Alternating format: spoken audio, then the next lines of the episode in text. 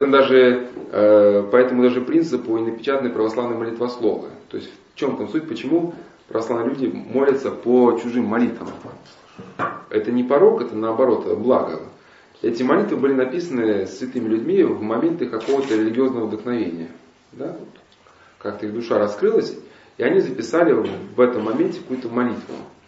Если мы читаем молитву эту внимательно, то мы духом приближаемся к тому состоянию, в котором эта молитва была написана, понимаешь?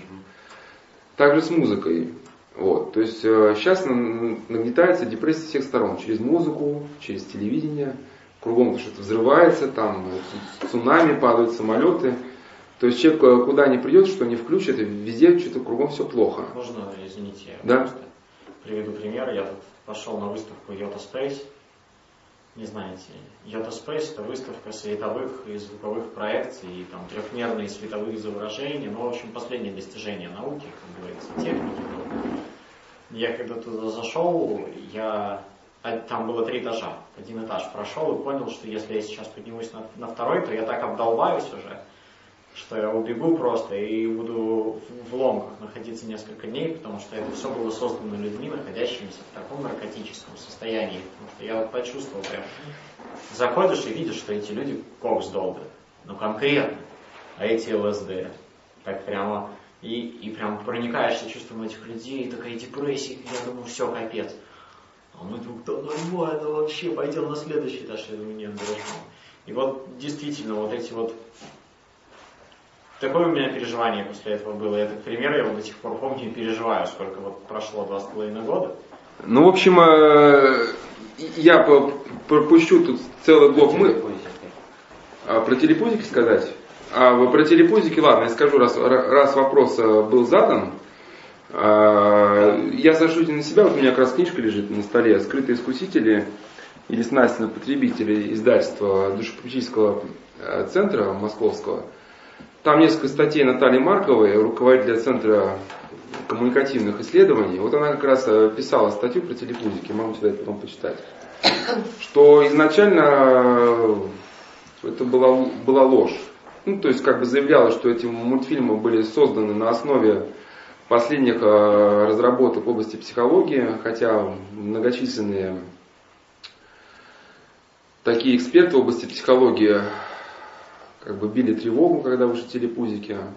Как казалось, что нет достоверных данных, то, что ребенок до двух лет может воспринимать визуальную картинку. И в эти мультфильмы заложены уже матрицы такого, ну скажем, научно слово, деструктивного поведения. То есть пока еще ребенок маленький, вот эти телепузики учат его уже каким-то неправильным поступкам. Да? Ну и я просто боюсь как-то ошибиться в терминологии. Проще прочитать вот статью вот Марковой. Могу еще даже как сказать, как она называется. Ну вот, да, Наталья Маркова «Феномен телепузиков». Вот, тут еще подробно объяснено, что дети находятся в таком возрасте, когда они как губка впитывают все. Даже у философов э, прежних веков у них есть такое понятие, называется табула раса, то есть чистая доска ну, сознание ребенка, как чистая доска. Что ты на ней напишешь, что в нем будет всю жизнь. И вот пока э, ребенок еще подобен чистой доске, в него вот вкладывают эти образы таких уродцев, э, которые там прыгают, бегают, пукают. Чистая бумаги. Да. Чистая бумаги. Чистая доска. Доска? Да. Доска? Да. И я тогда проскочу вот этот э, элемент о свободе, я так чувствую, что все, все стали подзасыпать на эту тему. Просто двух словах скажу, что если мы будем стоять на той идеологии, которая сейчас э, стоит общество, или, или эта идеология нам навязана, или мы самостоятельно выбрали, ну, то, что я свободен, ну, безраздельно, надо мной не властны никакие традиции, я вот сам себе господин. Если мы встаем на эту диалогию, то мы обречены. Потому что невозможно тогда остановиться. Любой аргумент, который нам предложат, ты должен остановиться, потому что там то-то, то-то, потому что это плохо. Он скажет, вы, кстати, вы мне навязываете что-то, да? И я просто стал дальше размышлять, вот что же общество может предложить ну, вот конкретному человеку, вот, например, вам. Потому что, когда смотришь антинаркотические ролики, все очень красиво. Вначале показывается такой мрак, там шприцы, там сколотые вены. Кстати, как считают исследователи, исколотые вены являются такой триггерной кнопкой, которая, наоборот, усиливает воздействие. И человек, который уже употреблял наркотики, если он видит там косяк какой-то, ему просто хочется. И в этих антинаркотических э, фильмах всегда очень хорошо. То есть там потом такие девушки играют в крикет, там э, музыка, счастливая мама, папа там с колясочкой, выбери жизнь, там, ну и все такое прочее. Да?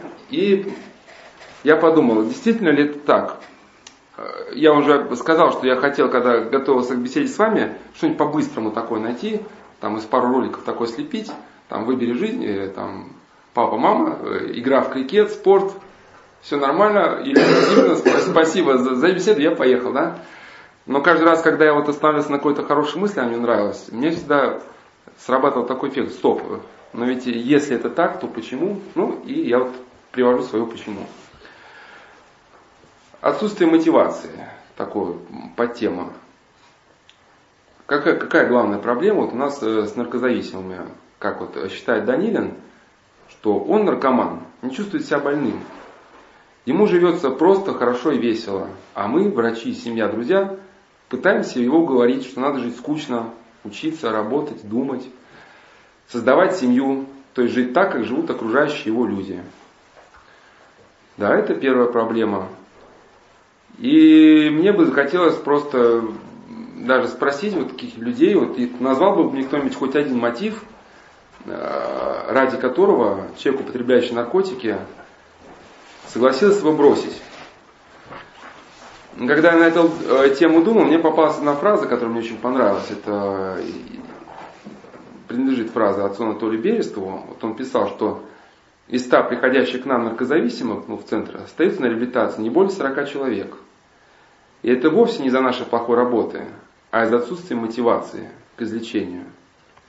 То есть общество не может предложить полноценного мотива к тому, чтобы бросить наркотики. Потому что наркотики наркоман воспринимаются чисто как прогресс. А мотивация предлагается обществом или а, обществом, самостоятельным человеком, который вдруг решил что-то изменить в своей жизни? Ну, прежде чем человек создаст себе собственную мотивацию, должно пройти какое-то время. И я вот э, на первой или второй беседе как раз и говорил, что в этом была трагедия, которая, в этом я видел трагедию, которая заставила меня чуть ли не рыдать. Что на создание мотивации, ну, у человека должно уйти несколько лет. Ну, чтобы он должен продумать э, об, принцип общества, в котором живет, как ему выходить из этой проблемы, да. Чтобы он нашел людей, которые могли бы подсказать, что он все это осознал, пережил. Но у человека, который начал принять наркотики, нет нескольких лет. Мы с Леонидом Владимировной говорили, что синтетические наркотики буквально за две недели из человека делают растения. Работал, не буду называть город, но в бригаде. То есть все как полагается. На марке, накачанные бицепсы. У них они, в общем, держали наркотический рынок. И вот он рассказал, что пусть даже тяжелые наркотики, но еще более-менее такие опиаты, которые еще как-то более-менее натур сырье, да, ну, губительно, но еще не так разрушают человека, как синтетика. И вот он наблюдал вот мальчиков, говорит, вот в очочке, вот, ну, ботаник, играет на скрипке. Да, мальчик, который, ну, не знаю, дорогу на крас свет не перейдет, буквально за две недели становится таким торчком, как будто он с самого рождения уже там. Да, вот. Поэтому человек просто не успеет выработать себе, может быть, собственной мотивации. Бывают исключительно случаи, когда у него срабатывает инстинкт самосохранения. В прошлом, вот, может быть, более старшее поколение, они почему может реабилитироваться еще более-менее, потому что все-таки в воспитание было что-то вложено. Сейчас э, те люди, родившиеся, которые уже родились уже без всякой мотивации, они рождают детей, которым уже ничего, кроме телепузиков, передать не могут. Вот. Или вот мне тоже заинтересовало э, мнение такого ну, нарколога известного, книжки пишет Сергей Белогуров, что нам, взрослым, тяжело понять психологию наркомана, даже тогда, когда мы знакомы с ним. У нас с ними разные жизненные ценности. Их мало интересует здоровье, уважение окружающих, покой, чистая совесть. Да? Поэтому вот просто взрослые люди пытаются как-то взывать э, к совести, ну это же разрушает твое здоровье, ну людям это абсолютно все равно. И еще проблема, она стоит в чем, что мир взрослый, когда пытается ну как-то спасти своих детей, он всегда исходит из того положения, что дети живут теми, теми же ценностями, что и мир взрослых. Ну вот как писал Данилин, что спасая вот этих людей, мы исходим, что главное любовь в семье, совесть или хотя бы желание сделать карьеру вот у человека есть. Но это не так. Он стремится к тому, то есть наркоман, чтобы только получать и потреблять. То есть он дальше реализовывает э, ту матрицу, которую заложило не общество. И вот еще раз э, вернусь э, к той мысли, которой с которой я начал, что без опоры на религиозную традицию человеку невозможно доказать и даже объяснить, что наркотики это плохо. Тем более ему невозможно дать никакой мотивации. И когда я слышу такие очень, скажем, оптимистичные прогнозы, что мы сейчас дадим какую-то программу, вовлечем наркозависимых в какие-то процессы. Мне всегда вспоминается один такой анекдот смешной, я его расскажу. Ну, идет э, собрание в колхозе, вот, э, к, директор колхоза такой оптимистичный очень мужчина, крепкий, энергичный. Вот, и объявляет, что колхоз получил премию, например, 50 тысяч долларов. И он э, собирается эти 50 тысяч долларов максимально эффективно вложить. Ну, и говорит перед колхозником, давайте вот предлагаю купить сеялку. Да, мы более продуктивно засеиваем вот наши там гектары, пшеницы, соответственно, собираем больше урожая, больше продаем, у нас экономический рост, повышаются экономические показатели, ну все согласны, все хлопают, вдруг наркоман с заднего ряда, там, а зачем она нужна? Директор, ну, колхоз, ну, в принципе, правильно, да, молодой человек, я с вами согласен. Давайте тогда купим комбайн, ну, засеять мы еще как-то сможем, а комбайн мы будем больше собирать, соответственно, будет у нас больше зерна, будем больше продавать, экономические показатели будут больше. Ну, это же наркоман такой. А зачем он нам нужен? Э, директор такой, ну, да, молодой человек, я с вами согласен. Но какие ваши предложения? Вот э, там, выступили с конструктивным предложением. Наркоман такой, да, давайте купим воздушный шарик. Воздушный шар. Директор такой, ну да, мысль, конечно, интересная. А что вы собираетесь, молодой человек, с ним делать? А мы его запустим и лопнем. А зачем же его лопнем? А нафига он нам нужен? И поэтому часто диалог э, взрослых э, с молодежью да, вот и приобретает такие формы. То есть мы напираем э, семья, учеба, карьера, ты станешь человеком, но мы не понимаем, что вот этот человек сидит перед нами, смотрит нам в глаза, кивает, а про себя думает, а, а нафига мне все это?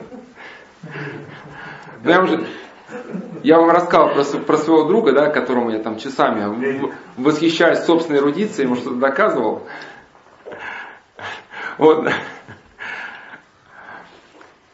И поэтому одна из проблем нашего диалога с молодежью состоит в том, что мы сами не верим в том, что говорим. И это надо признать честно и признать честно, делать этого соответствующие выводы.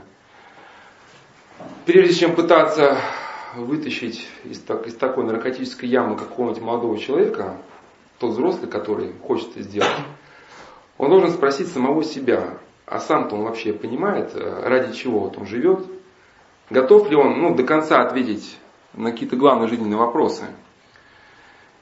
Как, в прошлый раз, когда я на эту тему вот, э, хочу вам рассказать об одной фотографии, она меня очень умилила, э, я в прошлый раз, когда приезжал домой, общался с сестрой, мы с ней каждый раз, конечно, общаемся, но тут она мне захотела показать какие-то свои фотографии и захотела меня немножко повеселить. У меня сестра, она не, не церковная, поэтому, когда мы с ней общаемся, мы общаемся на темы, которые ей нравятся. Если она что-то спросит, я подумал о церковном, я ей отвечу, а так пусть рассказывает мне, что хочет. И она мне стала показывать в интернете фотографии под такой темой интересной, капитан очевидность. Такие умилительные фотографии, ну, собраны фотографии, например, там а, банка открытая с фасолью, на, на, на банке написано фасоль белая, а над, над этой банкой вилка с красной фасолью. Или там дом, а, наверху реклама, бытовая, э, бытовая химия, ну, наверху дома, стрелка вниз, а чуть ниже фотография какого-то мясокомбината там с колбасой. Ну и всякие подобные там э, причуды. И вот фотография крупным планом. Написано три буквы. Ну, два слова. И чё? И вопросный знак. И подписано аргумент, о который разбиваются все доказательства. Вот, и мы, ну, на, вот у нас с Настей такое у обоих развито логическое мышление. Мы сразу смеялись, потому что мы поняли, что действительно этот, э, против этого аргумента бессильно все. Ну, например, вот мы объясняем наркоману, ну, у тебя же будет семья, и чё? Ну, ты найдешь работу, и чё? Ну, как что? Ты сможешь приносить пользу обществу, и чё? И если вот человек, вот, э, кто хочет э, что-то объяснить сам для себя, не ответит, не даст правдивые ответы на эти вопросы, хотя бы сам для себя, то сомнительно, что он кому-то что-то может доказать. И я бы здесь бы еще хотел бы отметить тему смерти, потому что смерть часто задает нам вот этот вопрос, да, и что? Человек, который реально ощутил вот это дыхание смерти, либо он узнал о том, что он смертельно болен, вот, он постоянно он слышит вот этот к себе обращенный вопрос. Да, вот какой смысл мне меняться, что-то бросать, если я все равно э, через несколько лет умру. Вот, например, как мне доводилось говорить с одним человеком, который уже там сильно пьет. На все вопросы, на все попытки ему что-то объяснить, говорит, оставьте меня, мне осталось жить 10 лет. Дайте мне прожить так, как я хочу. И даже тут э, еще такой один интересный момент мне вот объяснил человек, который занимался очень плотно и боевым искусствами, участвовал даже в боях без правил. Вот у него был тренер. Я не буду называть страны, чтобы случайно не догадался кто-то. Ну, скажу, что вот в этой стране вот этот тренер, он был ну, самым сильным бойцом, Ему уже было просто неинтересно с кем-то там вступать в какие-то поединки, потому что он однажды просто прошелся по всем, кто более-менее что-то владеет в этой стране, ну и всех поломал. Ну и когда он преподавал боевое искусство, он э, всегда это в такой строгой философии все преподавал. Ну и однажды тот человек, о котором я говорю, увидел у него в руках, э, а, зашел, куда-то зашел, то ли в бар какой-то, то ли еще чего-то, и вдруг видит там своего тренера, он сидит с сигаретой и бокалом пива.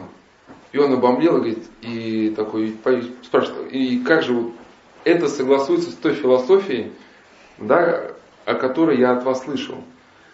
И вот он совершенно честно сказал, ты знаешь, говорит, когда я был молодой, я ну, сильно был суперменом, мне не было равных. И у меня было все, там, деньги, уважение, женщины. Но я стал стареть, и стала приближаться смерть. И уже в моей жизни уже практически не осталось ничего. И вот то, что ты видишь, это единственное удовольствие, которое у меня осталось в этой жизни. Да, и вот этот э, вопрос э, смерти, если та система реабилитации, которую мы предлагаем человеку, вопрос смерти не учитывает, то эта система реабилитации рано или поздно сломается. Особенно если человек узнает, что у него там э, спит или еще что-то прочее, то никакого смысла в реабилитации он уже не видит. Да? И только понимание того, что за порогом смерти вот есть что-то более какого важное, чем вот это может быть жизнь, она дает человеку возможность изменить свою жизнь. И если по-честному задуматься на этот вопрос, то только где-то вот здесь и можно найти какую-то точку выхода из состояния зависимости. Мы насчет разговаривали с одним человеком, ну, он был такой душа компании, вот очень состоятельный, я всегда закатывал там такие дни рождения, праздники с осетриной, там, с танцовщицами, там, у него все было на высшем уровне. Все плясало, крутилось, вертелось. И он мне рассказывал, как, как он от всего этого отказался. Сейчас у него жена, два ребенка. Говорит, ну да, ну я закатывал эти дни рождения там такие, а потом подумал, ну а дальше ты что? Ну, в следующем году я закачу, закачу такой же. Ну, а, ну а что дальше? И вот он стал потихоньку думать, думать, что дальше. Ну, в итоге нашел себе жену хорошую.